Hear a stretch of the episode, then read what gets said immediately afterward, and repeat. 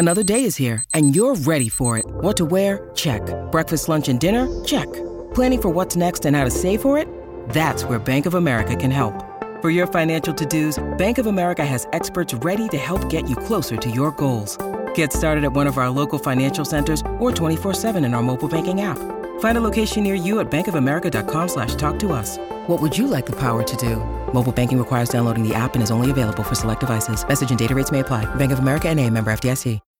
When you need mealtime inspiration, it's worth shopping Kroger, where you'll find over 30,000 mouthwatering choices that excite your inner foodie. And no matter what tasty choice you make, you'll enjoy our everyday low prices, plus extra ways to save, like digital coupons worth over $600 each week. You can also save up to $1 off per gallon at the pump with fuel points. More savings and more inspiring flavors make shopping Kroger worth it every time. Kroger, fresh for everyone. Fuel restrictions apply. Hi, it's Dave here, and this is my wife Kathy. Hello. This is the Cinemile, the podcast where we walk home from the movies. Right, today we are doing our end of year TV episode. So if you haven't seen it already, we have completed our best films of the year episode. It's in your feed right now. Now we are turning our eye towards the smaller screen. Mm-hmm. Uh, we're talking about TV. So tell us, Kathy, what what are we going to run through today? We're going to run through our best. So we each have a top five, which is completely secret. We do not discuss these lists in advance of recording. Yeah, what we do is we both look at our phones over dinner at each other And and, then glance up and say, "Oh, So we're each going to go through our top five, uh, ranked from five to one, best TV.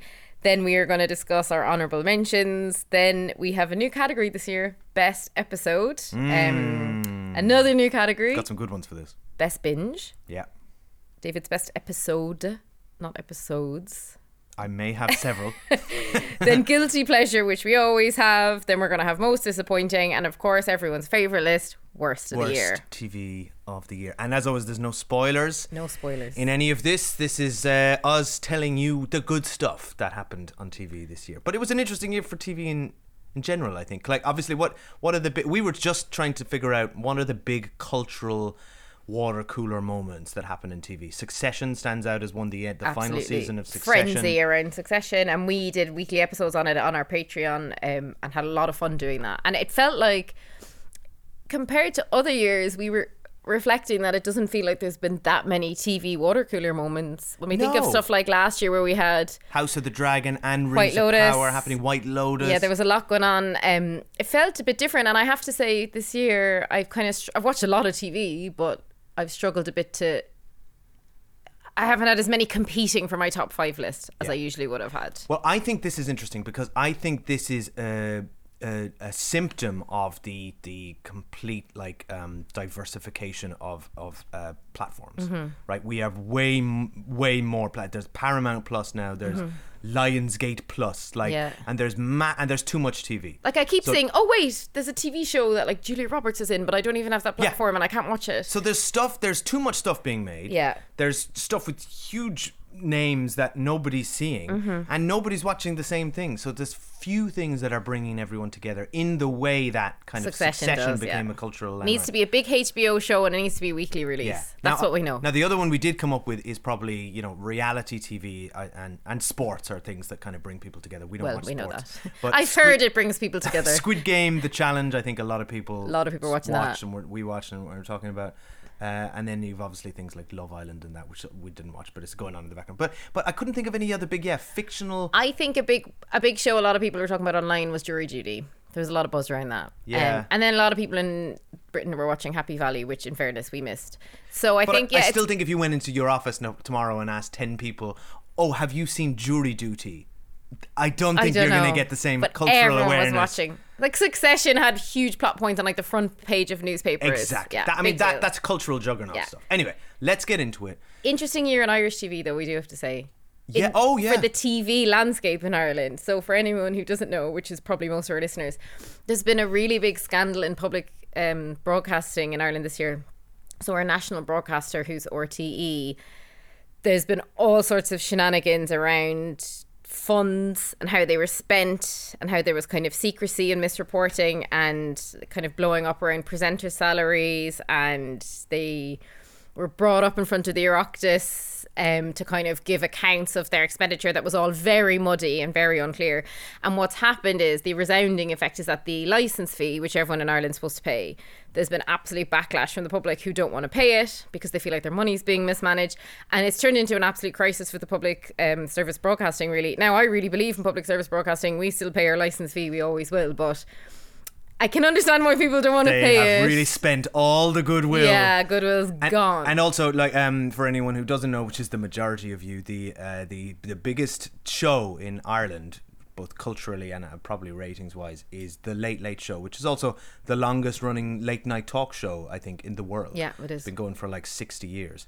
Um, no, not 60 years. something like that. And the, the host of that, Ryan Tubridy, was caught up in the center of this whole scandal. Um, kind of na- national sort of icon and has fled the country in disgrace. Like, like He's this not is fled the country in disgrace. That is such an overstatement. yeah, I, I'm turning this into a sensational sensation- drama for our foreign not. listeners. But Patrick Kielty has replaced him as host, uh, and I think he's doing a brilliant job. And our audience will all know him. I think. Uh, really big, big show to step into. Really big shoes to fill. All in the midst of a scandal. I was really impressed by him. And there's your update on the Irish TV landscape. One more thing we wanted to talk about really briefly before we get into our top five. Um, in terms of like TV news this year, is obviously like the writer's strike, the actor's strike yeah, that will all really impact what's going to come out next year. So if we thought this year wasn't a great year for TV, Yeah, it's I gonna look be- forward to next year. it's going to be really dry landscape. It's going to be a lot of scripted, for, uh, uh, unscripted. Um, but one of the interesting things that happened this year is, of course, all the late night shows had to stop. Uh, you know, like John Oliver and all the rest of them stop because they're heavily written. They have writers' rooms. And then Drew Barrymore, who was the daytime shock shock show, uh, attempted to cross the picket line and keep working. I think she had noble intentions, whereby she's like, you know, all the the crew are out of work and I want to get back to it, but it did not I go know, down well. You're, either you either stand in solidarity or yeah, you don't. Drew. Barrymore, that ain't it, and I feel I felt for her, but I also think it was ridiculous of her.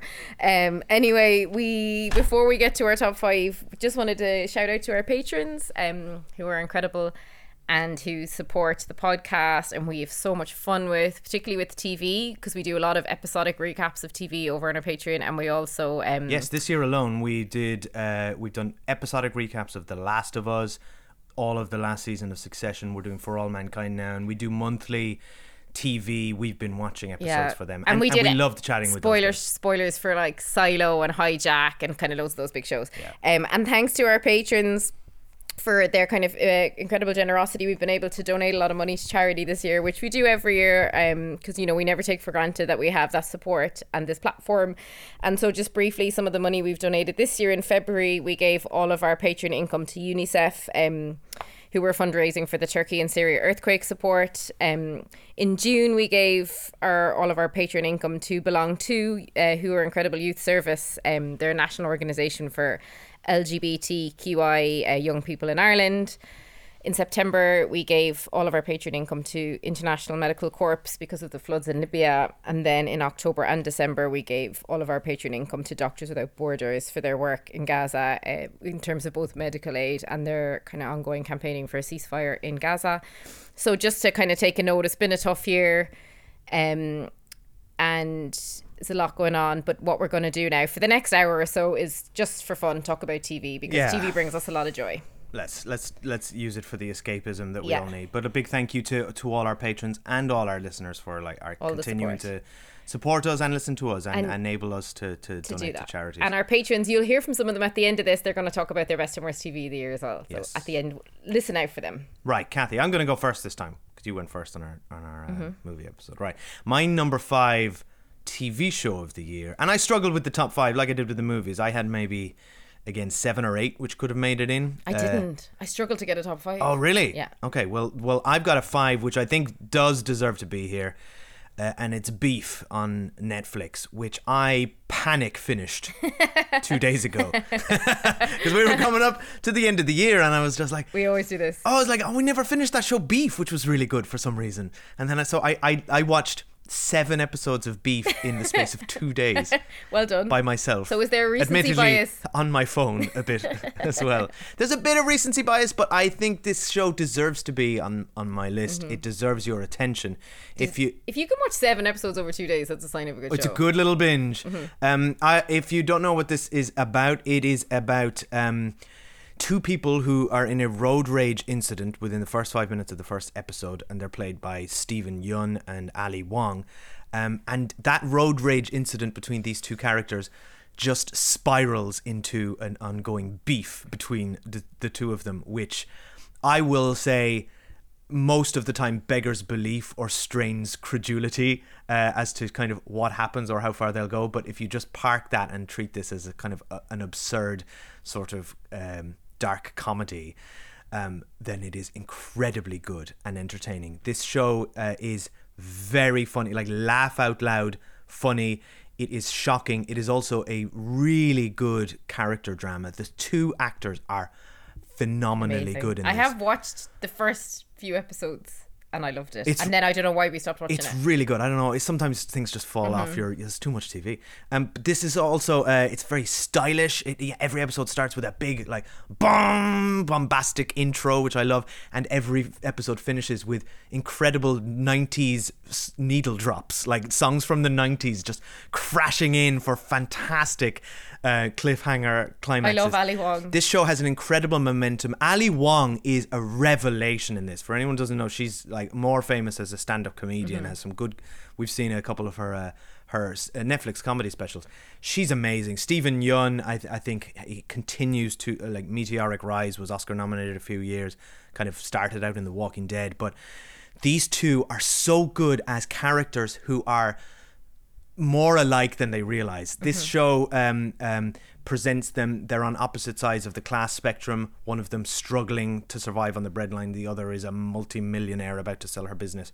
But they're the same person and they hate each other. and I think that is a perfect representation of our modern polarized society where you've got in politics, in culture, everyone is just you're either this or you're that and everybody is ignoring how we're the same in the middle and i think the show has a fantastic beautiful brilliant ending it is an absolute roller coaster they're only 30 minute episodes uh, it's on netflix i highly recommend everyone check out uh, beef Okay, brilliant. Dave, number five, Beef.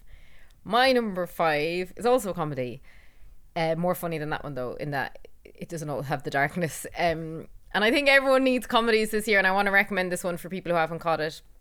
And it is the Australian comedy Colin from oh, i Accounts. love this show Love this show. Such a weird title. At first, I thought it was a bad title, but as the years gone on, I think it's a great title because it really sticks out in your memory. it's only a good title once you've seen the show Yeah, but it- because it makes sense But people will remember it though. Anyway, it's very good. It's written and acted by a husband and wife couple. So obviously we love a husband and wife duo. Harriet Dyer and Patrick Brammall. Um, it's Australian. Dave and I lived in Australia for like five years. We miss it greatly. We find the Australian humour to be very funny. So this show was kind of up our street.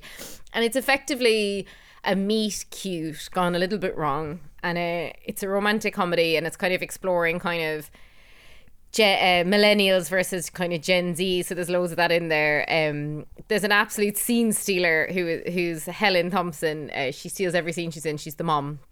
And uh, Oh, yeah. it's just so funny.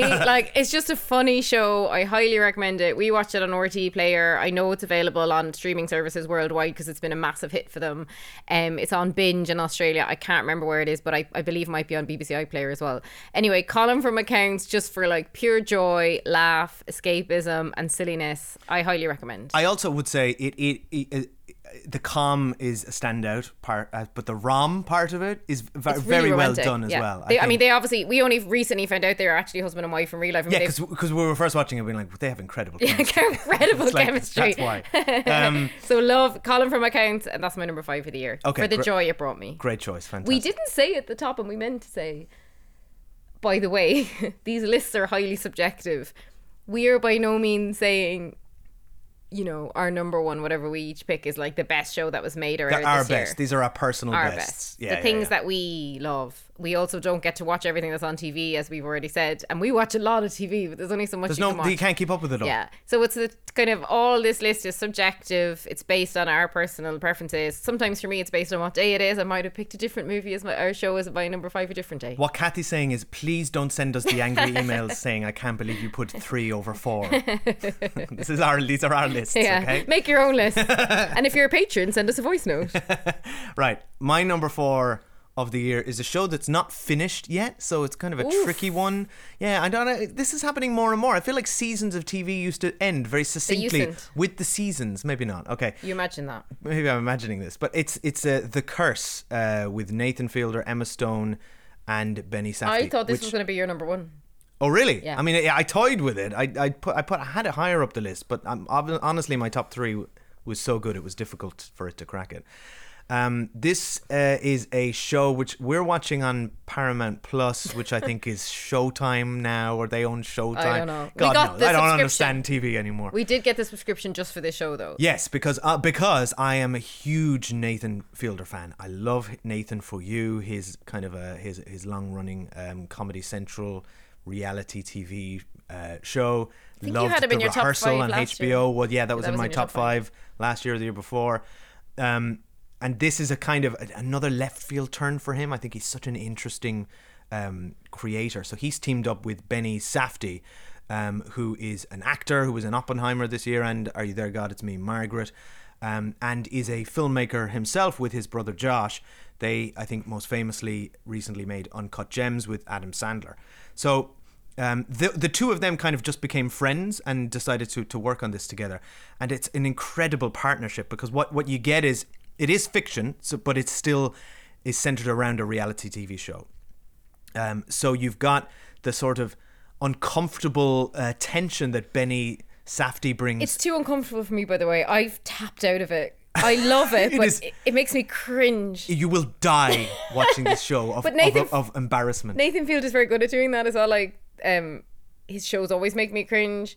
This one, I though I keep selling, to, like saying to Dave, but tell me what's happening. I want to know, and I'm gonna jump. I jump in and out, but I can't sit Kathy has to experience this show vicariously through me. She can't watch it. So and I understand, and I, and I really don't think this show is going to be for everybody. And Mm-hmm. if you're not, if you get two or three episodes in and you're like, I can't, that's I think that's totally fine. 'Cause it's get out while you can. But Emma Stone's incredible. Emma Stone and Nathan Fielder play a husband and wife in this who are creating a, a, a home kind of renovation reality TV show with their director producer Benny Safdie, and it's ba- basically they are the three characters.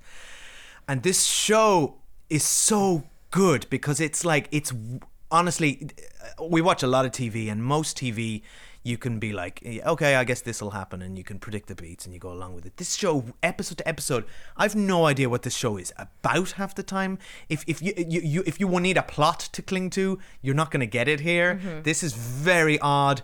Um, it's basically a, a string of kind of scenes and circumstances that mount to embarrassing conflicts.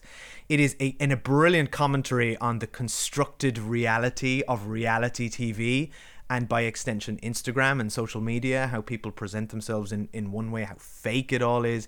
It is just skewering all of that. It's also skewers um, kind of middle class privilege and virtue signaling and, and rich people, you know, you know, using um, uh, progressive values as a badge of honor, you know, but without any actual principles or actions or follow through, you know. And it's also like brilliantly about class division, gentrification, um, kind of how insidiously. Um, you know, middle class white people come into a community, present themselves as the saviors of that community, and then basically colonize it like with a smile with like minded middle class white people. It's doing all of that, it's commenting commenting on all of that brilliantly and subtly while also being incredibly i think laugh out loud funny painfully embarrassing to watch with uh, with uh, i think one of the best performances of the year from emma stone who is incredible as whitney the wife Best sex scene of the year.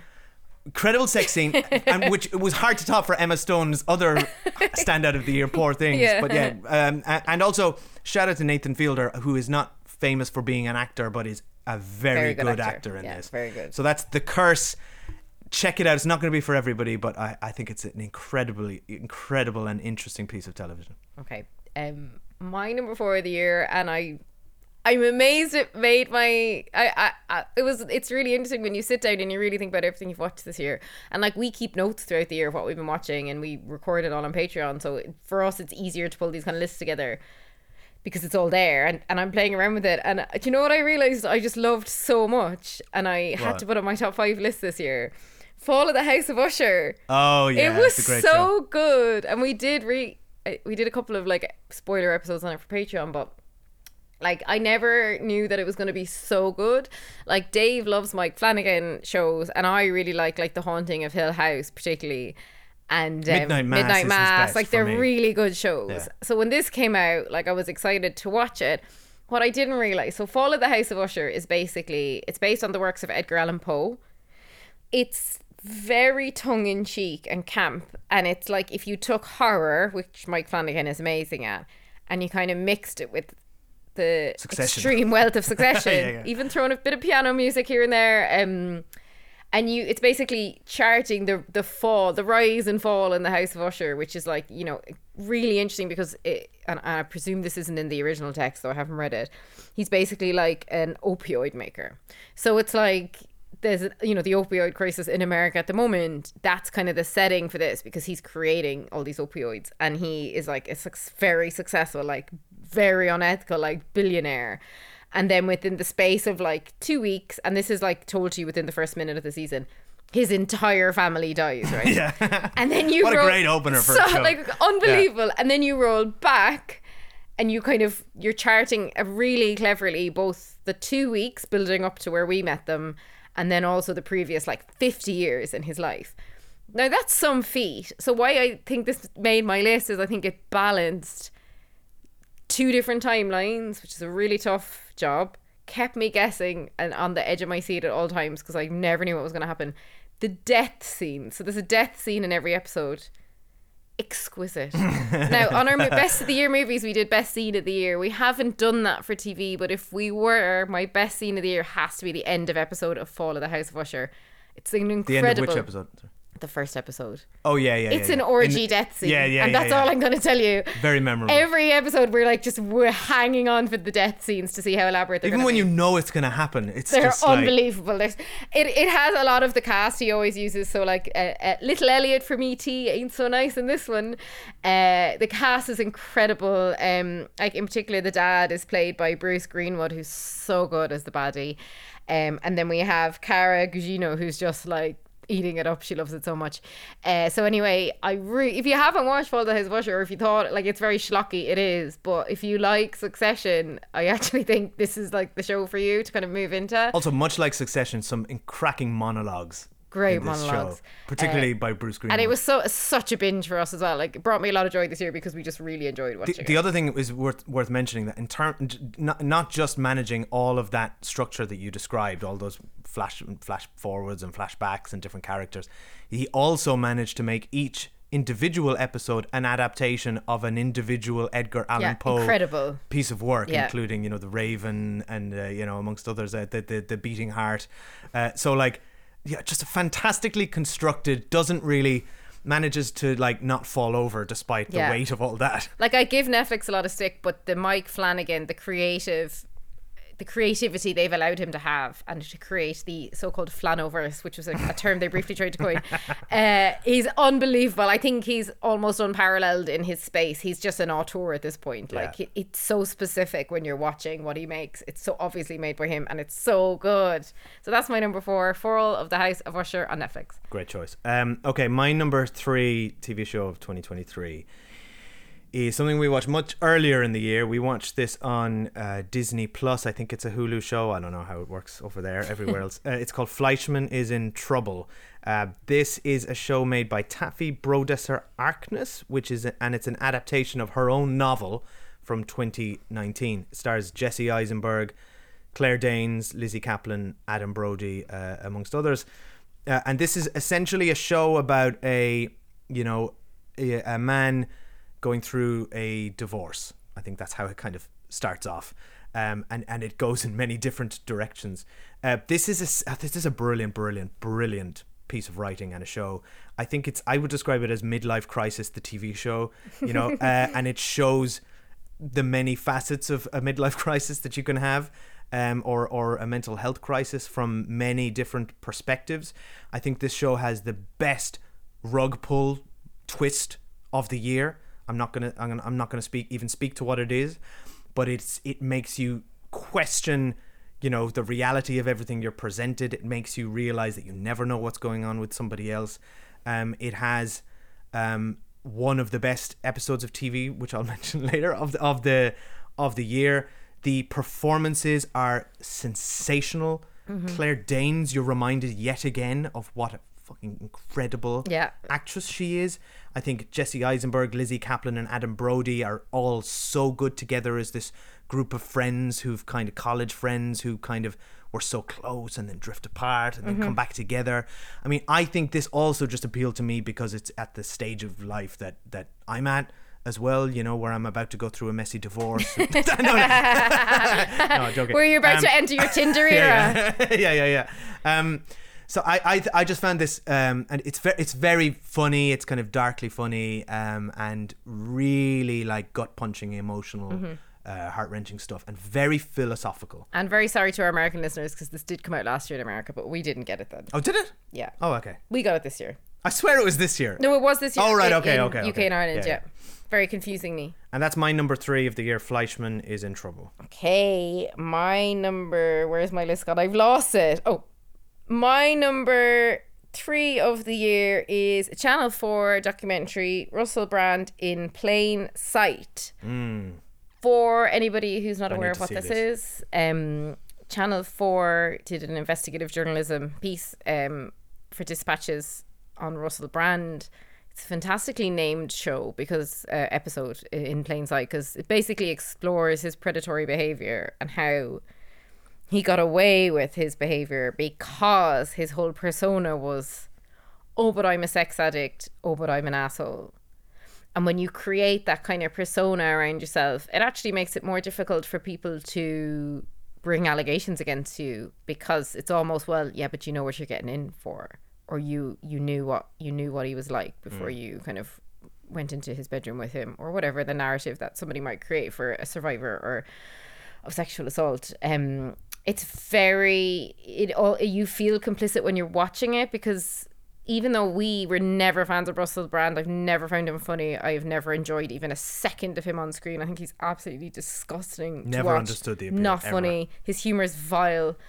But you feel complicit in that way of like noughties culture was so degrading to women and the kind of l- he was called he was called shagger of the year multiple times he like he was on big brother's little brother. Like channel 4 themselves are complicit in it so i think it's quite brilliant that they uh, made this because they're calling out their own poor behavior as well you know um and they calling out bbc kind of famously he had a, a radio show on bbc where there was um essentially no editorial sign off and himself and jonathan ross got to do whatever they wanted. They ended up getting in huge trouble over it. There was a very famous kind of uh, scandal where they left they phoned somebody and, and left a voicemail for him or spoke to him about having had sex with his granddaughter. It was disgusting. But they there was other stuff where he was like basically uh, lecherously like verbally abusing um, one of the female newsreaders on the radio and like nothing was done about it. Like it's really disgusting. It really holds a mirror up to noughties culture and i think his response to it validates every single uh, allegation made about him because he came out immediately on the offensive about mainstream media and this and that. Meanwhile, this is a man who starred in Hollywood movies, was on the BBC, was on Channel 4, is absolute Mr. Mainstream Media himself, and didn't respond to any of the allegations. Didn't even make a statement of about like, do you know what? When I hear while I while I may dispute, I, I disagree around criminal actions. I maybe see how my behavior was inappropriate and I'll take responsibility for it. None of that. I watched his video where he's just like, "Yeah, well, I always said I was a sex addict." So he he like fulfills what the show was trying to say, which is his whole hiding in plain sight thing. It's really sickening. Um, it's an absolutely wonderful piece of television, and I was really pleased. Great piece of journalism, it sounds like. Fantastic journalism, and they did it. They, I, they backed up all their sources. backed right? everything up. Oh, there's so much work gone into it, and they did it with the Times, I believe. So it was the Times was the newspaper, and Channel Four was the broadcaster, um, and it's just. I think we need to hold a mirror up to our culture and our society more around, particularly how we enable perpetrators of crimes and how we enable, um, you know, violence, whether it's language or otherwise physical, towards people and who, people who are vulnerable, and how people in positions of power can get away with it. Like one of the examples they said in one of the shows he was supposed to be on, and I can't remember which one now. They were saying, well, we don't, young women don't feel safe around him. And somebody said, well, just don't put any women on the staff then. so, like, you're going to discriminate women on the staff instead of maybe addressing the fact that people feel unsafe, like, around somebody. Uh, it was is a wonderful piece of journalism. I know you haven't caught it yet, but um, I recommend it to everyone. It's on all four, so the Channel Four player. But institutions will protect these people. That's why I think it's brilliant that Channel happens. Four made this, and I think his whole Yeah. point about um, uh, mainstream media and all this shit is such bullshit because Channel Four are holding up a mirror to themselves. They're admitting their own culpability. Now, Everyone should be able to reflect on the past and learn and grow from it. And this is a man who is not reflecting, learning, growing, or anything. And I believe that there's been several police allegations since. Um, but it's brilliant. It's on all four, and everyone should watch it. It's a dangerous landscape when you have individuals who can hide behind the, um, oh, the mainstream media cannot be trusted. When in fact, this is the kind of journalism and institution that we need in our society that has been undermined constantly by these bad actors like Donald Trump and Russell Yeah. Brand. who another person Donald Trump who gives out about mainstream media will like make you basically the reason you got to be president is because you had a TV show and you were on The Apprentice. Yes, that is literally mainstream media. Um, these people just don't like to be held to account. Yeah. Um, and, and blame everything as a personal attack and hit piece when Yeah. it's not. It's just like Journalism. objective, ver- verified, background driven journalism, Mm-hmm. which is in danger. Oh my god, we said we weren't going to get serious. Where's the escapism? Um, okay, great choice. I, I do really need to uh, fo- catch up on that and support it. My number two of the year uh, is uh, something. This this is it's Succession. Succession season four. Um, I struggle. I tr- thought about putting this in first place. My number two of the year is Succession. Oh, great. well. Okay, fantastic. Yeah, we so, can both talk about it. I also struggled and thought, should it be number one? But then it feels too obvious. And then, but it is brilliant. Can I say the reason I don't think it's my number one? Mm-hmm. Um, and I'll and then and then I'll get into how brilliant it is because it is brilliant. Yeah, but I incredible. think I think the thing that detracts the, the the downside of Succession as of season four and as a whole show is that I feel like it was running around in plot circles a lot. Like I feel like it there was not much progression from season one to season four in terms of it was always kind of two steps forward, one step back, one step forward, two steps back. Do you know what I mean? Now, um, But I think that's partially on purpose because there's the a lot family, of spinning its wheels. But families do that, and these characters are like that. So I think what what, Yeah. what made it why I admired the show so much was that they just they could have run it for seasons, and they're like, we're done. Season four is the end, and I think that was a spectacular Massively editorial decision. that. Yeah, yeah, And look, that but that that's to me. I just felt like the show was always kind of constantly making gains and then kind of going backwards a little bit. Now I think season four shook things up significantly, Yeah. which it had not done so previously. And we are going to discuss now the key. A big plot development that happens a few episodes into season four. I would imagine if whether or not you're watching the show, you are aware of this because it became It was front page headlines. It was everywhere. Yeah. However, if you really don't want to know the big plot development in season four of Succession And we don't and, you want to discuss- catch up, we don't discuss spoilers in this episode, but we're just not considering this a spoiler this because this is in the zeitgeist. it was spoiled before we Yeah. even watched the episode. It was spoiled for us, and we can't really talk about the show without discussing it. However, so we're just giving you a warning now, listener. If you Skip do want to minutes. skip ahead a few minutes, Yeah. um, if you really don't want to know Yeah. the big thing. But anyway, the big thing was Mm-hmm. three episodes in, um, you, last chance. uh, Brian Cox's character, um, whose name I've forgotten. Roy. What's his name? Oh my God. What's his, what's his name? Dad. Dad Roy. Oh my God, we forgot his name. This is Logan dreadful. Roy. Logan Roy. Thank you. Logan Roy dies very unexpectedly, and I think this was an incredible episode of TV. was an incredible, yeah. incredible moment, and and kind of and, and I think a deliberate the deliberate sort of rug pull by Jesse Armstrong, who said they wanted to surprise people and bring it way earlier. Well, they also Brian wanted Cox to. himself not happy with it. Yeah, Brian Cox like Yeah, yeah. notably unhappy. publicly unhappy with but it. But I think what Jesse Armstrong also wanted to do was pull away the center of the kids' universe. yeah. And and how do they act now? And that was such a clever because we needed to see the kids out of their dad's orbit finally. I think for it to come to fruition, and I think it was incredible st- episode when he died. It was incredible when he was gone, and I loved to see like the fact that he yeah actually i'm not going to go into too many spoilers but i just think it it really shook things up it was what we needed for season four and like talk about water cooler tv like obsessed every week talking about this Yeah. show it was so much fun everyone speculating it was like the end of game of thrones like who's going to land on the throne but i have to say it was a better ending than game of thrones The ending is great. Ending is I can't I can't fault the ending. So Perfect. um but the things that stand out in this show, I think, are two twofold to me. Number one is the dialogue. Like Jesse Armstrong writes So the best dialogue on on Yeah. TV. It's just sensationally good. Words that you I cannot believe someone thought of this. Incredibly Yeah. inventive insults. Um, just incredibly insightful things that people say, Mm-hmm. and the character work and and the actors. The actors, Actors the acting in this show is is higher than I think, and there's some great competition here. But these are, these are the best actors Yeah. of the year. It's like the troupe. best ensemble. My God, like Ma- Matthew Macfadyen, oh he's Oh a God. support actor. Like then you've Jeremy Strong, Kieran Culkin, and Sarah Snook really were the trio that, Yeah. that are the, at the center of this. The other thing is the the the way that. And I, w- I do complain about the general sort of overall plot movement of this show as a whole. That's my main issue with it, even though it's overall good and ends perfectly. But but the character work, the way these characters, um, you love them and then you hate them. Yeah, so good. They are so nuanced. Um, Like I'm the oldest boy. Yes, so good. Um, And we do have to say Cinemile has been reviewing Succession since season one. exactly. So if you do want to, you know, catch up on our detailed thoughts of Succession, it's all on our Patreon Yeah. page, uh, Patreon.com. But I really struggled between this and my. Uh, this could have been my number one. It's like on a dime. Like it was a TV phenomenon. I think it's up there with like Sopranos, The Wire. It's up there with like the greatest TV ever made, Yeah. and I think And deserves to be. It will stay up there because it finished on season four. Like any good, you know, any good Yeah. story, you should know when to finish it. And I, I honestly like the final episode. I, I was, I couldn't even breathe. I was so tense. It was Thrilling. thrilling Yeah. and an absolutely fitting end. And as we're talking about, it, I'm like, should it have been my number one of the year? We had the best fun over on our Patreon talking to everyone about it. It was just Every episode, every episode was was like And sensational. talk about water cooler, like you Different. would jump on a call with like team members and talk Yeah. about Succession. Like that's the vibe. Even the horrible sort of the the one about the the political election, like just just Oh, that, that was sickening. very uncomfortable, sickening, Yeah. but like close to the really bone. holds a mirror up to America, Yeah. uh, and it ain't pretty. Right.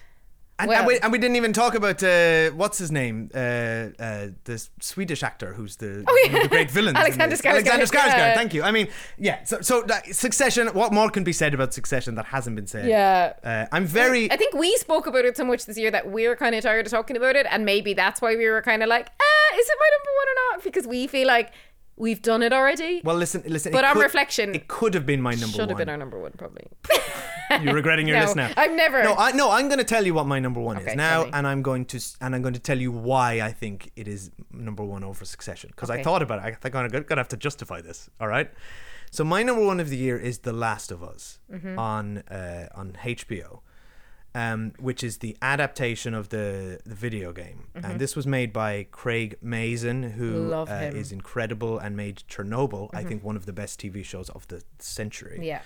Um, and Yeah, I should have listed that up there. It's a, but it's not a serial thing like those shows are. It's a standalone No, season. but also s- Chernobyl can't hold a candle in terms of cultural landmarks to uh, Sopranos, Breaking Bad, Succession, Game of Thrones. Those are in a different league. Mm-hmm. Yeah. Chernobyl doesn't have the It's water cooler impact that yeah, they have. but it is a it is a incredible piece of work, and Oh. I think the year it came out might have been both of our number ones or very close. to. Yes, I think it was and Yeah. should and deserves to be. But Craig Mazin made this with Neil Druckmann, who is the the creator of the video game. So this th- and that is, that is telling from the off because you've two people, and I listened to their podcast behind the scenes. They both speak had a podcast speaking about every episode. I devoured the behind the scenes of this, and I think the reason that um, this is my number one is because this is a, I think it's a perfect season of television. It is a For reference, you were a big fan of the video game. yeah, oh no, I'm naturally biased. Uh, No, I'm see, just saying- See, see our comments from earlier in which go away. This is my list. um, th- this is um, this is a perfect season of television. It is a perfect adaptation because you have um, adaptations can either be a slavish reproduction of something which adds little boring. value, Mm-hmm. or they uh, they they make a load of changes and often for the worst. Mm-hmm. By having a fresh pair of eyes in Craig Mazin, who was also a fan of the game and wanted to do this, sought out Neil Druckmann. Mm-hmm. So passion, right? Um, and having the the the person that created this and, and loves it and understands this universe, Neil Druckmann, and to have the two of them understand each other, to work together. And I also say Craig Mazin, because of the success of Chernobyl, was probably given anything he wanted off HBO. Yes, he was. And Yeah. when he came to HBO with this, they were like, "Oh, really? You want to do this?" and they were like, "Okay."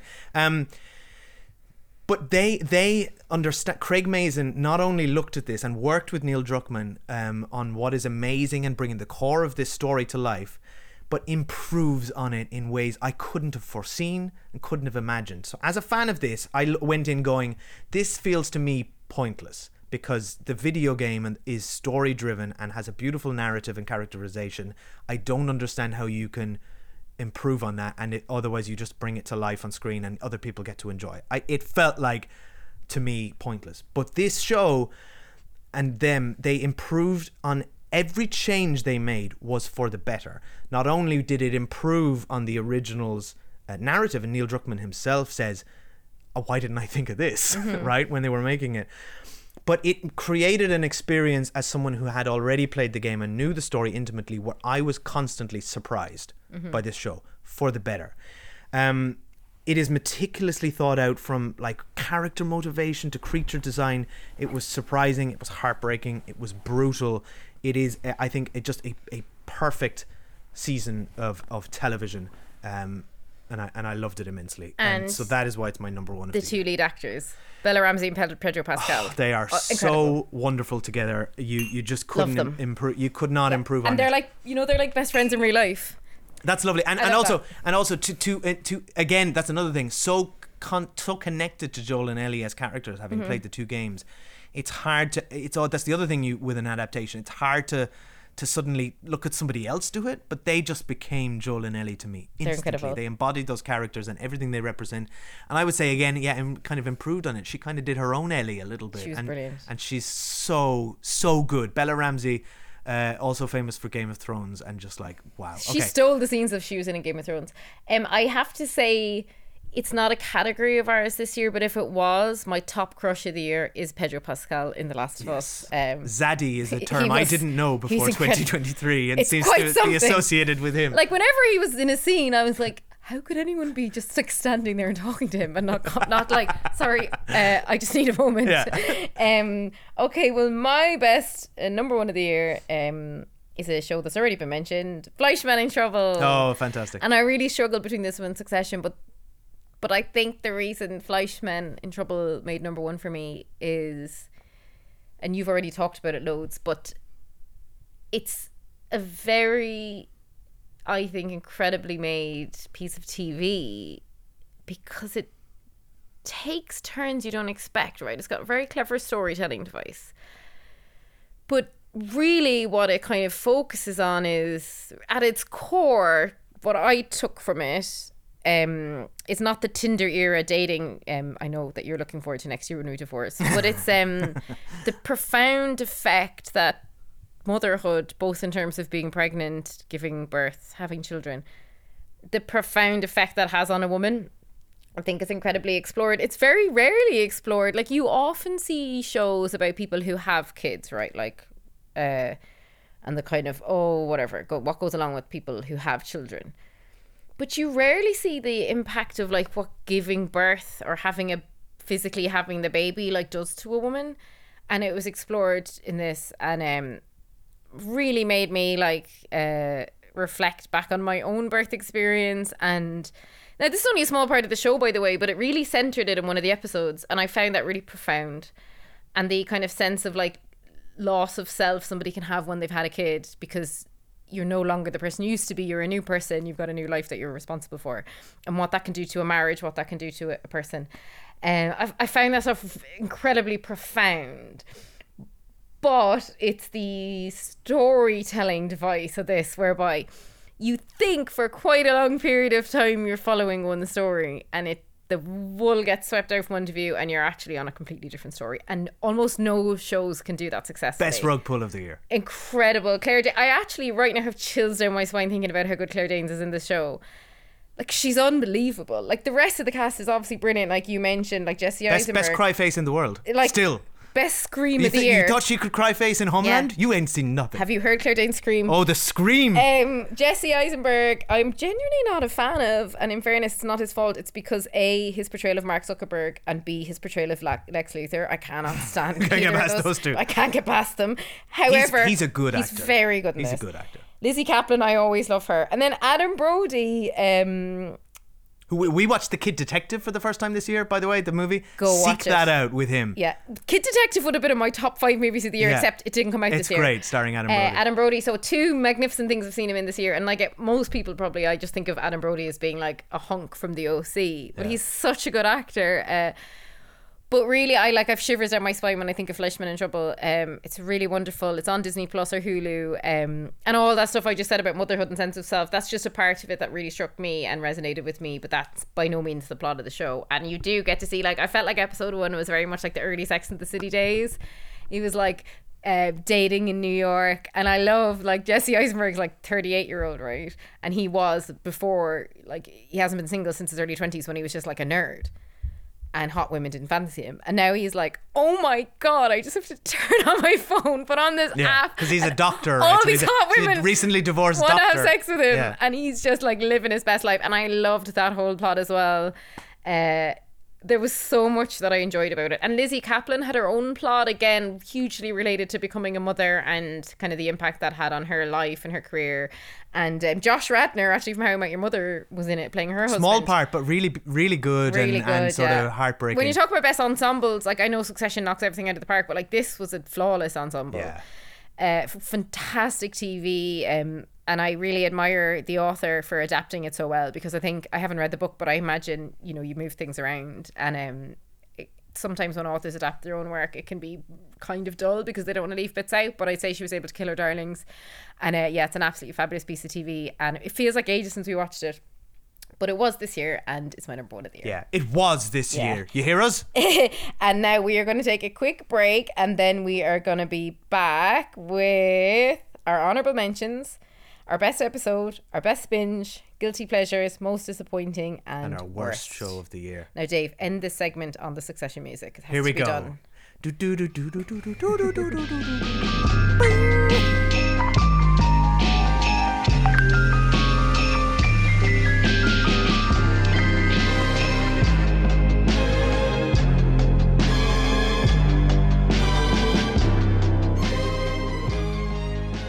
Right, we're back. We're going to take you through our honorable mentions now. These are the shows that uh, we didn't make our top five, but we think are worth shouting out. Kathy, I'm sorry, I've got loads of these again. I know Kathy hates my long lists Dave- of, so I'm going to try and rattle through Dave these. takes honorable mentions as everything else you watched this year. I just want to tell you guys about all the good TV that's out there. Right, Kathy, go, go on. You give me You your short first. list first. You go first and then do half your list and then throw back to me because you've got three times more. Okay, got, all right, okay. So I've split this into three sections, okay? Okay. The first section are shows that could have made my top five and Right. almost did. So your honorable mentions list. Uh, no, that yeah. what you've just said is my honorable mentions list? I've done it. Oh yeah, I've done it very differently. Right. This uh, the first one is Colin from Accounts. Uh, you've you've already said everything I want to say about that show, but please do seek out Colin from Accounts. The next one is another one that kind of straddled the line between 2022 and 23, um, but we watched it in 23 and half of it came out there. It which is Welcome to Chippendales, uh, which we watched on Disney Plus. I think is a Hulu. Really enjoyed uh, that. one uh, which is a, a a fantastic dramatization of the real life. I think it was an adaptation of a podcast, right, that you listened Yeah. to um, about Called Welcome the- to Your Fantasy. That's it. Which is one of my favorite podcasts of all time. Um, and and this I haven't listened to the podcast, but this is a fantastic show. It's brilliant. Kumail Nanjiani is the lead. Um, Murray Bartlett. Uh, Murray Bartlett. Oh my God, yes. Um, and this. It's it's got in like if you don't know the story of this, don't look up the true story. Just follow it as an incredible true story. It's not Uh, called the Chippendales though. It's called Welcome to Chippendales. Oh, right, yeah, yeah, yeah. yeah. Um, and it's a, yeah, it's about the story of the Chippendale kind of strippers or whatever whatever you want to call them. It's it's it, it is a, a a real like roller coaster, uh, and great great acting. Um, and the other one which I did toy with putting in my my top five. Um, but didn't quite make it. Is the Bear season two, uh, which again is a I think a Hulu thing. We watched it on Disney Plus this year. Um, Bear season one was your top show of the year, wasn't yeah, it? Mm-hmm. no, no, no. It wasn't top. It was uh, number two, I think, or it was uh, in my it, definitely in my top five. Yeah, I didn't get on with season two as much, um, and I think it didn't work for me because of the way it seems to have worked for other people even more because it leaned into being quite saccharine. Actually, Mm-hmm. I found the the Bear one season one. Incredibly good as just like a real like fe- I felt like I was just in the kitchen with a load of real people. Whereas the Bear season two became a bit like Ted Lasso season one, where it was just like really like earnest and saccharine, um, which clearly does work for a lot of people. I, it kind of took me out of the the the rawness of it a little bit. Um, but but there are some of some of the episodes in this are some of the best episodes of TV that I watched this year, which I'll talk about in the in the best episodes section. Oh, in the best episode. Episodes uh, section, of which there are many.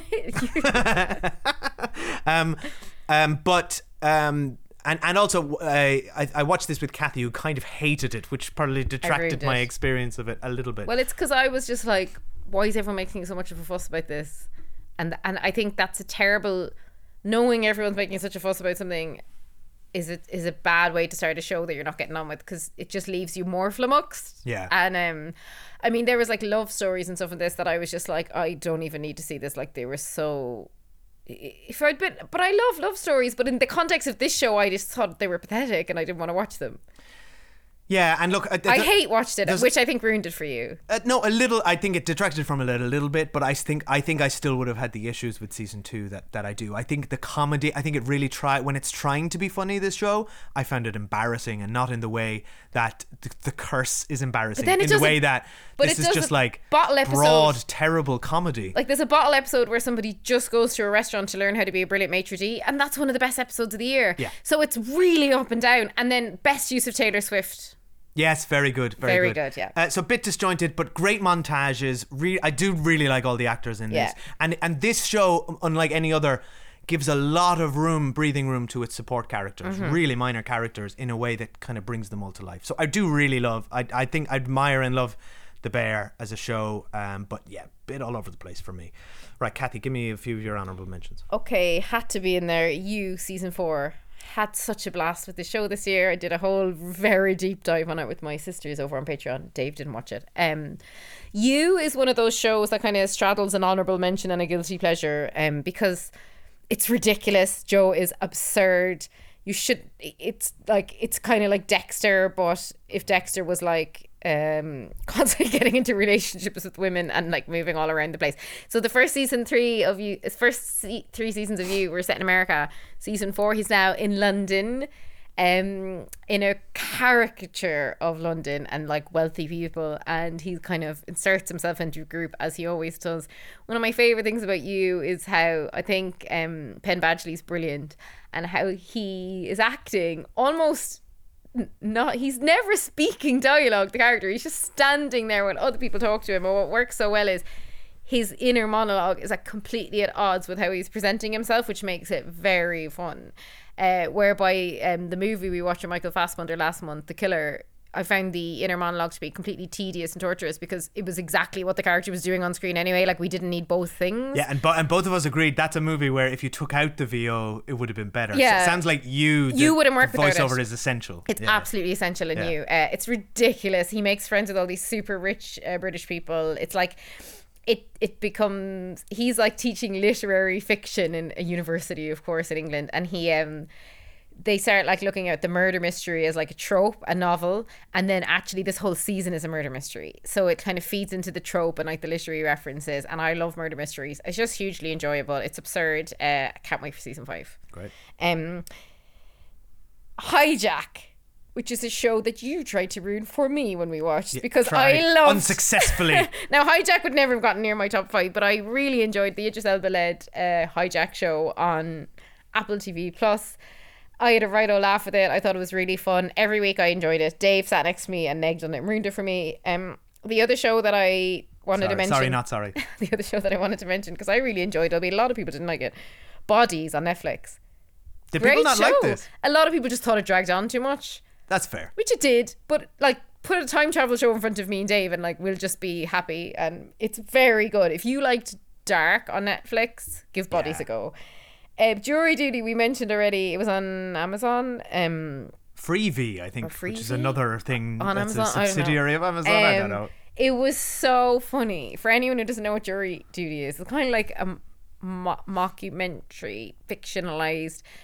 They basically got actors all set up with a fake trial, and then they brought one guy in who's the only jury member who thought he was in a real trial and wasn't. He's a real person He's and a thinks real it's real. person. He Everyone else real. is an actor. James Morrison is in it playing himself. He's hilarious. It's the Truman Show, kind of. it's in a yeah, trial. it's so weird. Like Yeah. it's really hard to describe what it is. Uh, we had a lot of fun with that in the summer when we watched But it. we should say it's also it's this is made by the people that made The Office and Parks and Rec, and it's got that vibe. it really has that vibe. um, yeah. and it's very very funny. I, don't- I don't think it, it quite kind of it doesn't it kind of falls over towards the end. I think. th- it, it falls over towards the end, but the first, the beginning and middle of it is so good. Yeah, it's very very good. Um, then I have to call out um, Arnold, our guy. We love Arnold Schwarzenegger. Um, like we're big fans of his movies. And then Netflix made a documentary called Arnold, which explored. It was three episodes. It explored him uh, as a bodybuilder. So each episode is about him becoming like the peak of ability and whatever he puts his mind to. So the first episode he's a bodybuilder.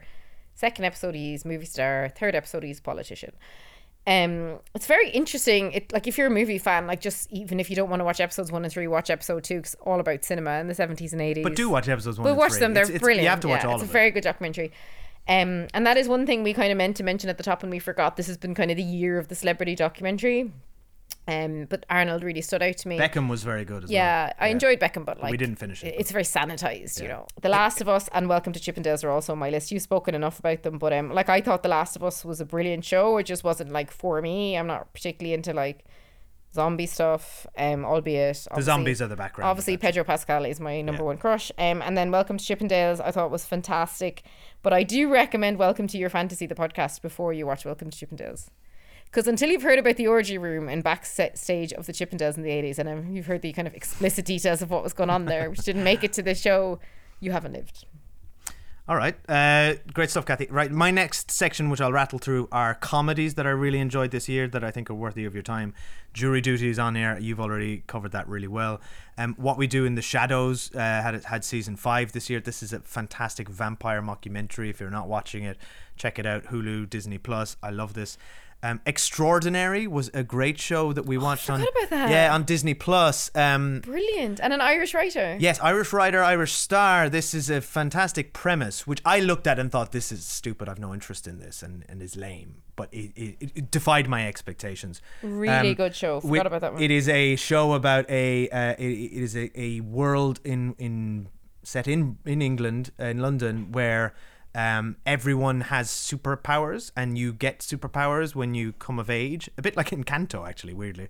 Um, but this is actually Very very, like Encanto because the main character did not get superpowers. But it's not like Encanto, though. it's kind of the same plot now that I think Yeah, about but it. it's not, um, though. but uh, it it follows her living in a world where she kind of feels uh, uh, that she has been left out or Yeah, she just really hasn't good. fulfilled her potential. It's interesting. It's One it- of the best endings of the year, actually. great yeah Great ending. great ending great just it's a great great Yeah. funny comedy it's, It's well worth your season. time uh, it's really laugh out loud funny this feels like uh, a great evolution of the thing that we got a lot in the 90s and noughties which is group of 20 somethings in in a flat together this is a fantastic version And if you don't like superhero stuff, it doesn't matter. This isn't really a superhero show. that's the thing that put me off and because superhero stuff is so played out Mm-hmm. um but yeah it, it it plays it actually plays that stuff so well some Yeah. of the superpowers there's a i won't speak about it but there's basically a guy who I, actually, I'm gonna, I'm gonna minor spoiler, but uh, there's the guy who has a superhero superpower where if he touches you, you orgasm, and they use that so well throughout the show. um, it's very funny. Okay, um, and the last one is I think you should leave season three, which came out this year uh, with fun. Tim Robinson on Netflix. This is a sketch comedy show that I just think everyone needs to watch. Uh, the the standout sketch from this this year is uh, 55 burgers, 55 tacos, 55 fries. If you know, you know. Uh, just watch that show. It's weird, it's funny, it's different. Uh, and now I'm going to rattle off a few sort of uh, fantasy, sci-fi, and horror things which I loved this year. Fall of the House of Usher, you've covered, uh, is fantastic. Bodies, I really liked. Foundation season two on Apple TV Plus with Jared Harris.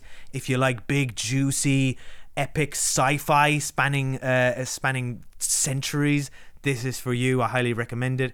If you like a mystery box show, also on Apple TV Plus, Silo season one was, I think, Enjoyable. an imperfect show, but very, very enjoyable and a fun, a fun binge. Um, Uh, Picard season three. Last year, Picard season two was on my worst of the year, despite having never seen it, which Kathy has has not forgiven me I do- since. and I maintain, I lost. maintain Picard season two is one of the worst seasons of Yeah. television that I've I never seen. Maintain that I will Um, not listen to you talk about a show you've not seen. Picard season three kind of uh, uh, brought the show back on track. Just gave in the way that Rise of Skywalker tried to do. Just tried to course correct and give the fans everything they wanted. Here's all the cast members. Here's all the things. Just have it. Um, and and look is is inherently kind of flawed in in doing that and a bit sort of spoon feedy and nostalgic, but But it worked for you. it worked. It's good. It's good. It's good TV. I, I was like a warm blanket. I think they just gave you everything you wanted, and I liked being wrapped up in it. It was lovely to see. I loved Star Trek: The Next Generation. It was lovely to see this cast together, um, and I also had fun following along with the Best Bits podcast, who did weekly episodes of it, and I got to uh, gratefully show up in uh, in one of their episodes on it. And my last shout out is a nice segue from that. Uh, Will Collins from that that uh, podcast, who is a, a Cork screenwriter, um, got to write a Star Wars animated short this year, which was released as part of the Star Wars Visions series on uh, Disney Plus. His episode is called Screecher's Reach, um, and it is a beautiful little bit of animation and storytelling that is so different and interesting. It's kind of like a horror story. It's kind of got the Goonies vibes to it, and it's got a banshee uh, kind of vibe in it in the Star Wars universe. It is so so good. Uh, Will also wrote, you know, uh, all those uh, Song of the Sea and. Um, uh, the one with the wolves. Oh God, Wolf Walkers. Uh, beautiful Irish animations. It's in that vein. It's by that same uh, studio as well. It's called Screecher's Reach. Please check that out. Well done, Will. What an achievement. Uh, incredible stuff. Right. We are on to Guilty Pleasure. right, my guilty pleasure. This. Oh, sorry. Yeah, you go, Kathy. Actually, I've talked for a long. Time. I was just literally shaking my head at Dave like you've just spoken for up, 20 Dave. minutes. Uh, guilty Pleasure, Squid Games, gotta be. Oh yeah, that's a good one. Squid Game: The Challenge, the reality show Yeah. of Squid Game that came out this year. Uh, yeah. highly, highly enjoyable. Absolute great time watching it. The Golden Bachelor. So, long term listeners will know that I try and talk about The Bachelor often. Nobody cares or interacts with it when I talk about it. Um, but I'm obsessed with the Bachelor franchise.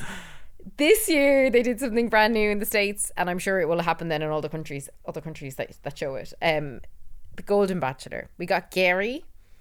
He's a widower. He was pitched as kind of the perfect man, the perfect husband. Uh, he has two children. He's like ready to find love again after the death of his wife. and he's like seventy something. He was like 72. Yeah, Um, and then the best thing about the Golden Bachelor was all the women they brought in. This like fantastic cast of women, and who were just like there to have fun. They've lived these really interesting, rich lives. What you know, generally now the Bachelor, when you watch it, it's so silly because it's like twenty five year olds all coming in being like, I just want to fall in love, and it's like, but you're twenty five. You clearly just want to be an influencer. That's okay. Don't pretend that you're like on your last legs to find someone.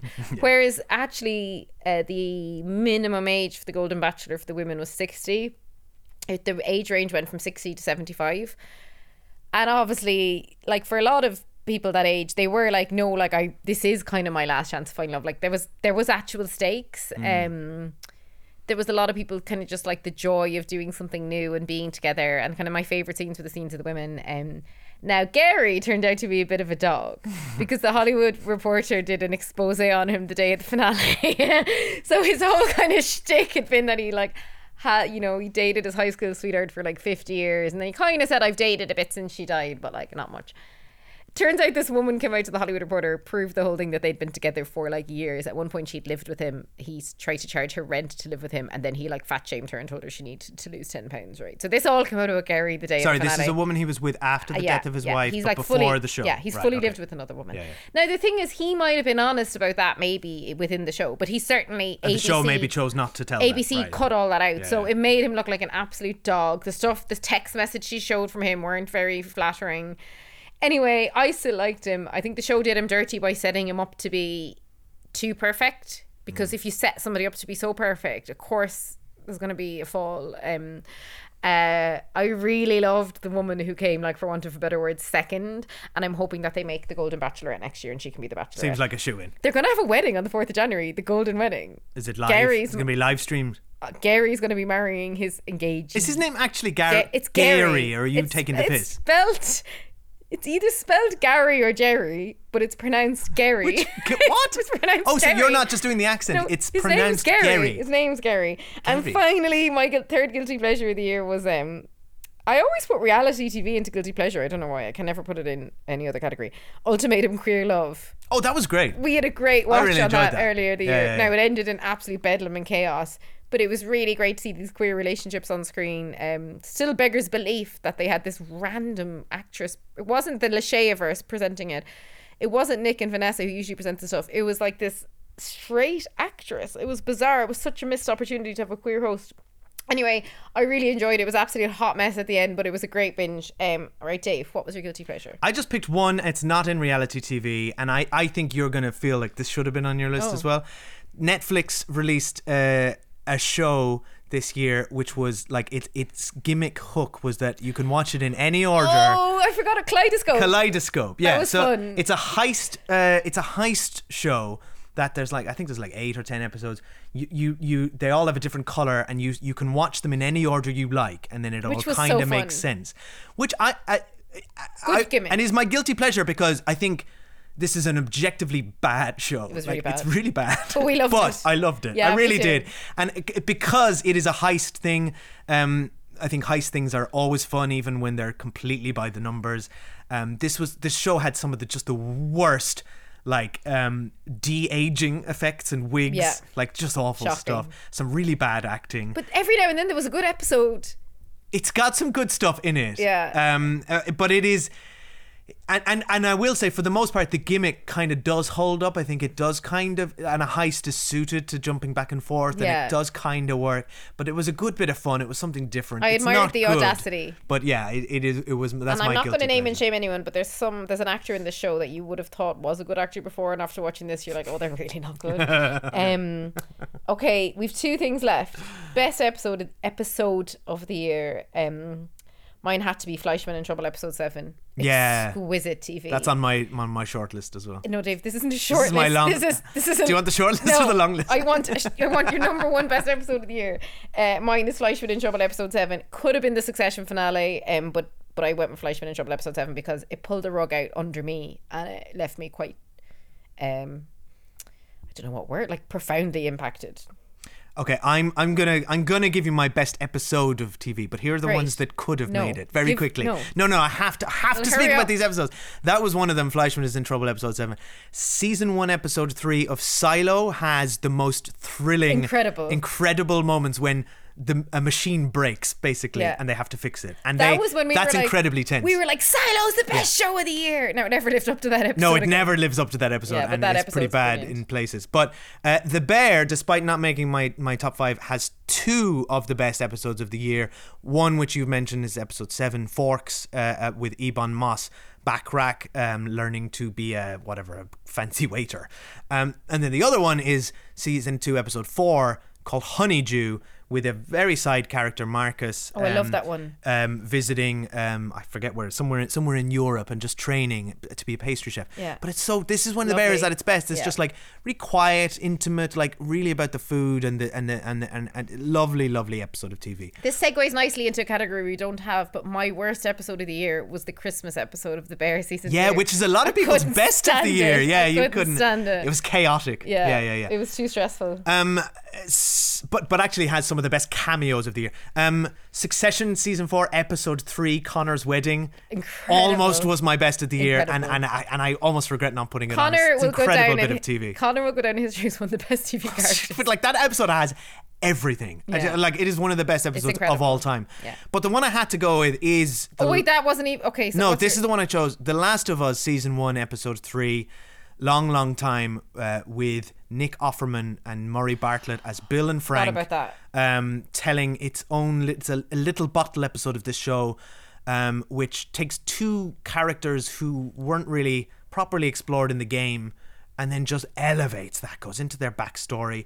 It is a beautiful episode of television that feels really odd to exist in a post-apocalyptic zombie thing. Okay, I'm changing my list. That is that is joined first with Fleishman in Trouble because I forgot about It's that. It's one of the best episodes of TV Yeah. ever made. It is like you could watch that as a standalone thing. It is two beautiful performances from two fantastic Yeah. actors. I mean, we're obsessed with Murray Bartlett. It's so so good, and also the audacity of a show to put that three episodes in, Yeah. when they've just barely established the main characters, and then to have episodes where they don't I- even feature. I think the show suffered for it though because I was so into that episode. you want the show with them? that I it? was like, wait, why am I back to these fucking zombies again? yeah, yeah, yeah. But yeah, that was incredible. Okay, and uh, finally, before we go for a break, we're going to do best binge, which is another new category. Okay, go. I struggled with this, and almost all my best binges are on Netflix because they are inherently built for binges. But I ended on Jury Duty. Oh yeah, we, love I that. think we watched it over two nights. Yeah. like that was a binge that we Yeah. did over the summer, and we had a lot of laugh from it, uh, laughter from it. Um, we even got like takeaway because we didn't want to get up and cook or anything because we were just having so much fun watching it.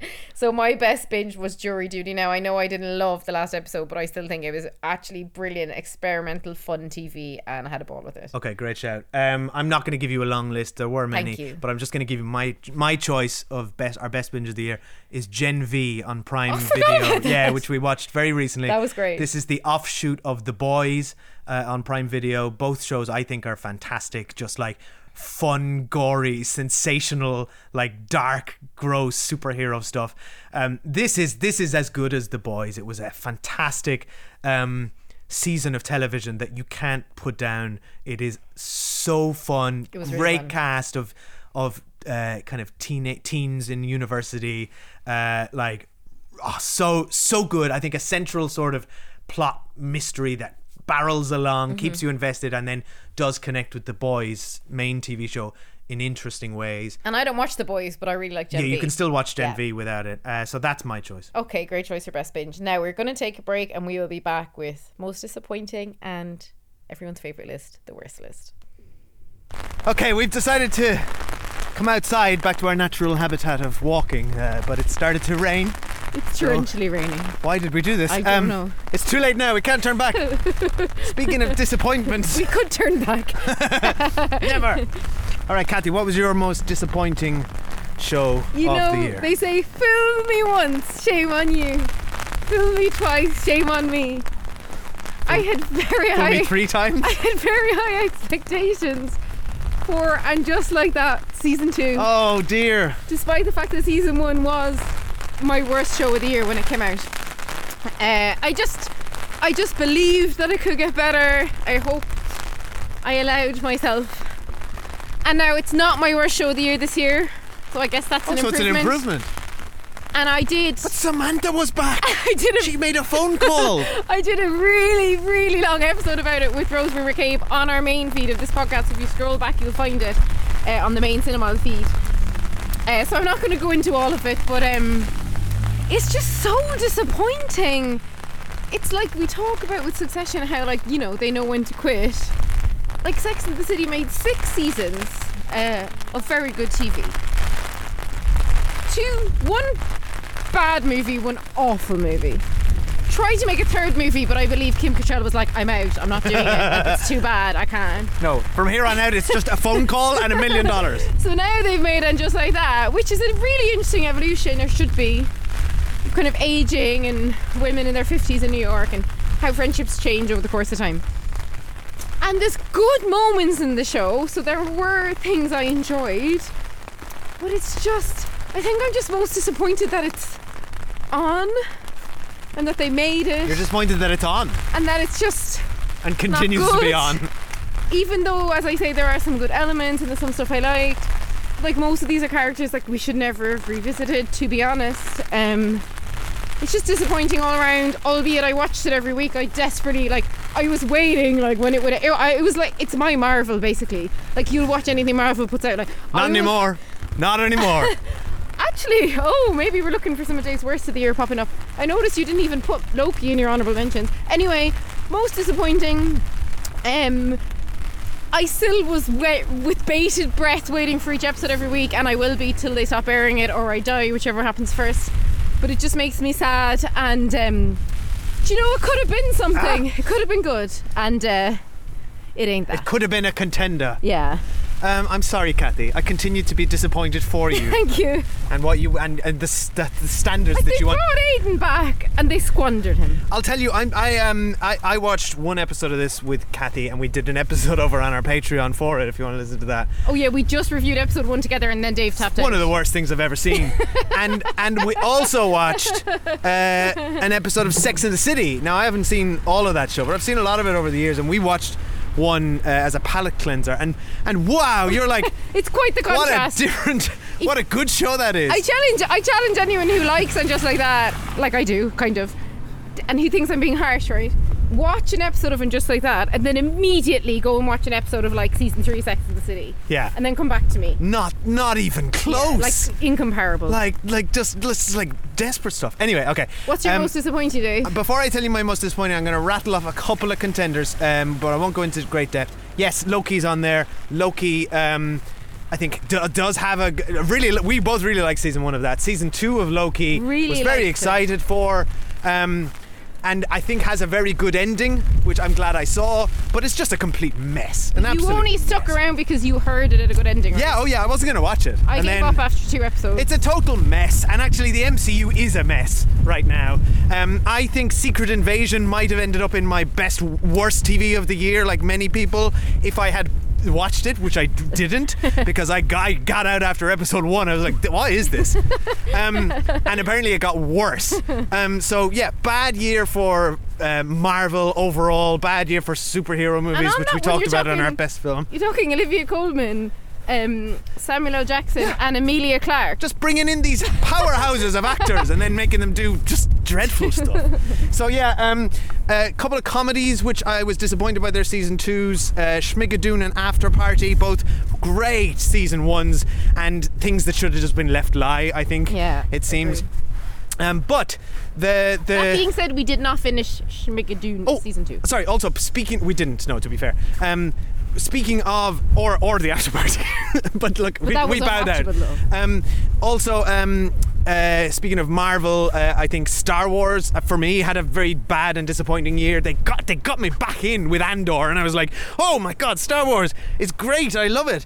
Uh, and then Mandalorian season three and Ahsoka were just, I and again, only watched one episode of each, so but very disappointed. I just thought bad. Very, I thought they were bad TV, boring. I know they worked for a lot of people, so don't want to, you know, shit on your dreams here. That's good for you, but this is these shows are just not for me. They're they're just boring and terrible.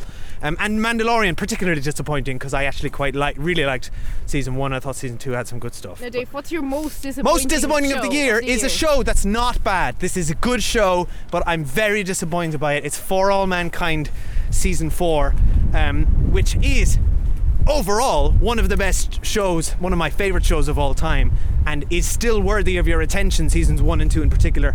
Season three disappointed. Season four really continues to disappoint. I feel like we're watching a show in spiraling decline. However, and it's funny, I it's funny I didn't put this in any of my lists actually. Oh my God, it's so windy. mentions, So windy. Um, we we're doing weekly recaps of it on our Patreon, and I forgot to mention it. So I think that's a terrible sign. Um, it's a show I forget exists week to week. and then we And then the weekend comes around and we're like, oh yeah, we're doing weekly recap episodes, aren't we? However, the last two episodes have been good, and we're back on board. Ah, So yeah, and it hasn't finished. and it hasn't finished. So there's three finished. episodes left as of recording. it's not finished. So who knows? Maybe they'll turn it all around. But even if they turned it around and had three amazing episodes, I'm confident in saying They squandered the, they opening. squandered it, like just just all over the place, Just make messy. it better from the beginning. However, Ed Baldwin, aka Joel Kinnaman, continues to be one of my favourite TV characters of all time. Uh, wonderful. Yeah, and it's very good in this If we had a favourite TV character uh, category, he would be my number one. So I'm just disappointed because I want it to be as, as good as it was, Yeah. and it isn't. Um, but let's get let's get on to it, Kathy. Our last category, worst TV of the year. What was yours? Hands down, nothing comes close to it. Um, and just like that, season two is lucky that HBO made this show. I know so what it's gonna that be. didn't end up on my worst list. It is, Is it of The course, Idol? The Idol. Yeah, yeah. I don't know if anyone's watched it. Oh my god, it's so windy. It's I, actually I, blowing my I wrote down the idol on this as my yeah, but I thought I'd continue the trend of uh, of putting worst TV shows that I haven't watched. So now, I've only watched two episodes of it. Uh, there were six. It is by the creator of Euphoria, Wait, can we stop for a second? My umbrella's about to blow away. It's by the creator. I think it's stopped raining. Will you hold this for a second?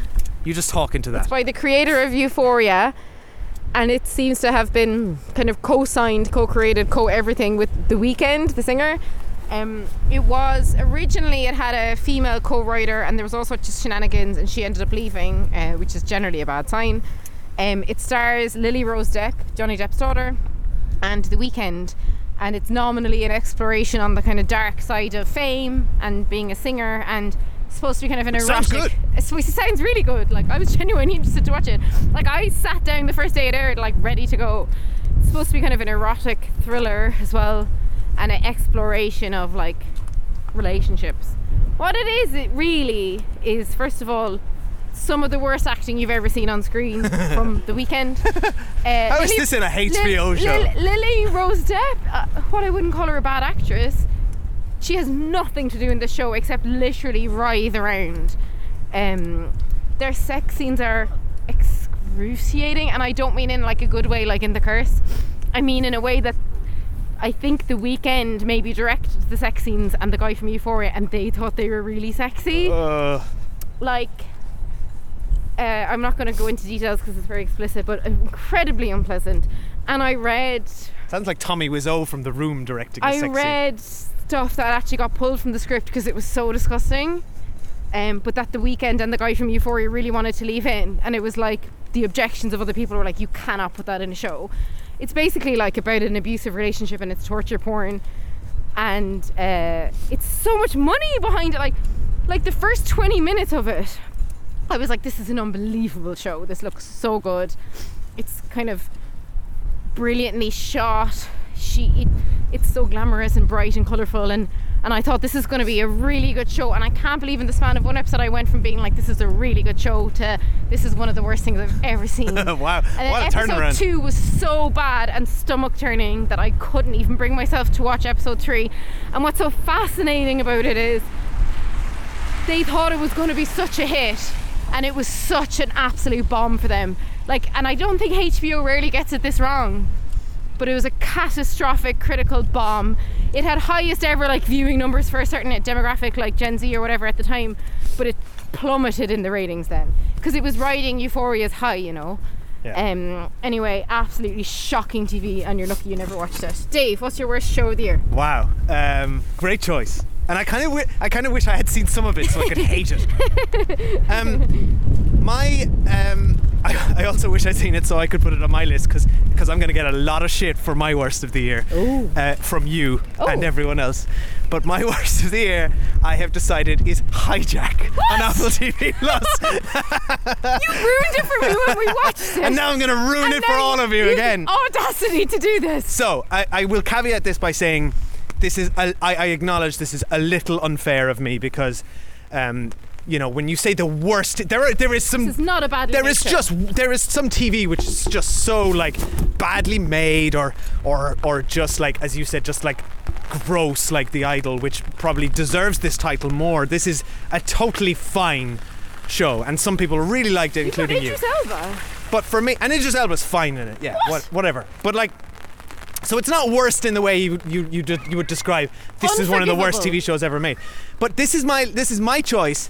I think this is a bad show, and I think it's almost for me. It's just frustrating to me how this show kind of got so much attention and got so much love when I just watched every episode like just being incredibly frustrated by it and how just badly plotted out it is it, it takes it, it is so stuffed with incident that is of no incident it is just boring there's so everything on the ground is boring and has n- like and and they, they throw character after character after character that have no real bearing on anything except Okay, to have some minor The thing gr- ground and then plots. okay, the ground plots were not that good, but you. It's undeniable how good the scenes on the plane Yes. when Idris Elba is like undermining the hijackers. I will admit there is some there is some good stuff there, but um, but it doesn't all go together for me, and just ultimately just fell over at the end. Is and there's some some good stuff, some good twists. There's some merit to this show, but I just found it like unfor like uh, because there's a really good show in here, and it, I just found it unforgivably frustrating and annoying and bad. It, this is this is a bad show dressed up as prestige TV that somehow fooled everyone into thinking it's good. And I feel like I'm the only one who can see the truth, and I'm going to unravel the conspiracy around the show Hijack, and it's going to become my life's goal, Kathy. What I think is unforgivable is that two years in a row we've absolutely fumbled the worst TV. So last year you listed a show that you've never seen, Picard season two, and this year you're listing Hijack, which was in my honourable mentions because it was so much fun, and which you ruined for me while I was watching. And I'm glad I ruined the Bear season two for you Take because that. you deserve it. Our our podcast is now going to become just like us ruining shows for each other. I would say then, by your standards of what's bad, my worst uh, TV show of the year is The Bear season two.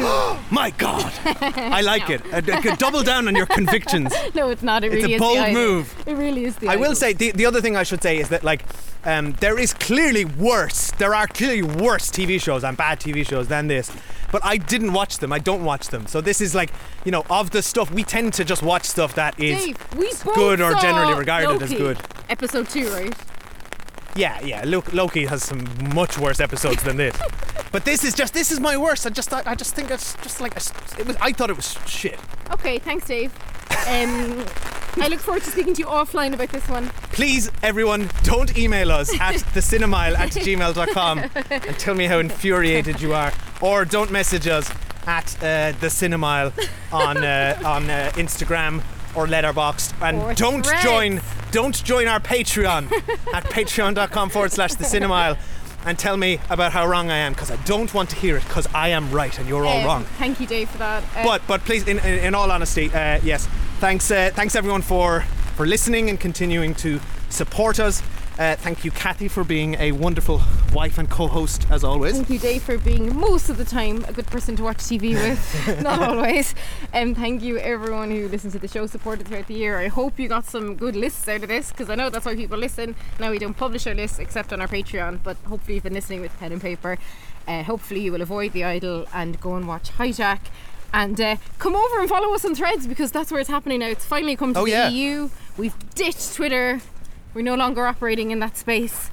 Um, and we love our listeners and thank you so much for another wonderful year and looking forward to chatting to you all next year about movies. Yes, and and we're and we're going to close out now with uh, some of the best and worst TV uh, from our beautiful patrons over at patreon.com forward slash the Cinemile. And one more thing Yes. coming up after this episode Dave's yearly foray into podcasting about Video games, Video yes, games, yes. So, uh, so the next uh, episode to be released will be my best games of the year episode with uh, my friend Tom Silcock, um, in which we uh, somehow managed to not play fi- enough games to make a top five list. so Wow, it's an, you're really incredi- selling it. an increasingly diminishing list of video games. very hard though to play all those games. So thanks for listening, and here's our patrons. Hey Dave and Kathy, just want to share my best and worst of TV this year. So best TV, Slow Horses season three came out towards the end of the year. Really, really enjoyed it, and it, it got better as the season went on. Number two, Hijack. Um, I know that's a controversial one, but I'd have that in the top five. Three would be Succession. Four, Picard season three, another one from left field, but it really was what the first two seasons should have been. And then number five, The Diplomat on Netflix. Worst TV this year, Obliterated on Netflix, 10 minutes, and I had to turn it off. Secret Invasion let me down. I had big hopes for this as well. Ahsoka, again, another one just let me down. Quantum Leap, the remake, uh, watched this on Paramount Plus, and it was terrible. And then finally, The Crown, just couldn't stay with it. Thanks all, and really love the pod. Hello again, lovely cinema. Best TV show. I know this is a very, very boring answer, but Succession. It just was masterful. It kind of put itself as one of the best TV shows of all time. It didn't stick the landing. It did every single thing one can do to a landing. I loved the finale. It was a a masterpiece. Worst was without a shadow of a doubt Secret Invasion. I, I hate kicking things, but it was just, ah, just I just hated it. Uh, so Secret Invasion definitely worse. But there's so so much good TV, and my beloved beloved Doctor Who came back, and it was great to see Tennant again. So also special mention to that. Thank you, lovely Cinema. Happy 2024. Hi, Dave and Kathy. I hope you're doing well. So, I didn't really watch a lot of TV shows this year. The only one that I could think of that was not as expected from me is Scott Pilgrim Takes Off, which is the Netflix anime. But the three shows that I thought were the best this year is Good Omens, season two. This was incredible but very emotional. Monarch Legacy of Monsters, this is the Apple TV Plus series, and of course, the Doctor Who 60th anniversary specials. These three episodes were just amazing. It was so, so good. But I hope you both have a good holiday and have a good new year. Okay, we've got Succession, everything I wanted it to be, big hole in the TV schedule next year. Uh, Blue Lights on the BBC, it's a Belfast police drama with uh, Beric Dondarrion in it, really good. Jury Duty, Todd with his chants and his Jorf t shirt, so funny and Colin from Accounts. And then The Sixth Commandment, also on BBC. Devastating, almost unbearable actually, but just really stuck with me, based on true crime, but not grubby in any way. And a wee shout out for Kin, which is a Dublin Gangland series from 2021, but it's just turned up on iPlayer. And then Worst is obviously and just like that, but I'll watch every episode forever. Hello, Dave and Kathy. Stephen from Cambridge here.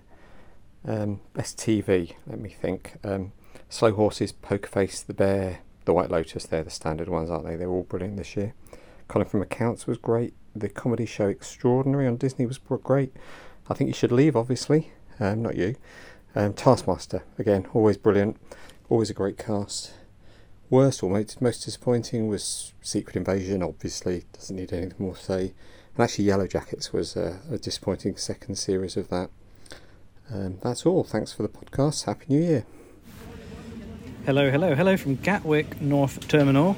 I'm Sam Clements from the 90 Minutes or Less Film Fest. And I'm Louise Owen, also from the 90 Minutes or Less Film Fest. And then on a telly front, we're not known for talking about telly on podcasts, but we do watch TV. My least favourite show this year was Marvel's Secret Invasion on Disney Plus.